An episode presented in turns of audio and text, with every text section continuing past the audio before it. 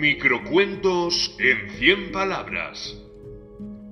Hoy, insuperable.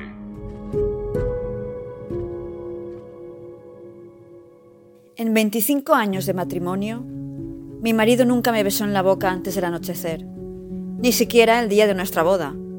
Durante la ceremonia me ofreció su mejilla, como si acabásemos de conocernos, mientras los invitados reclamaban a gritos un beso de verdad.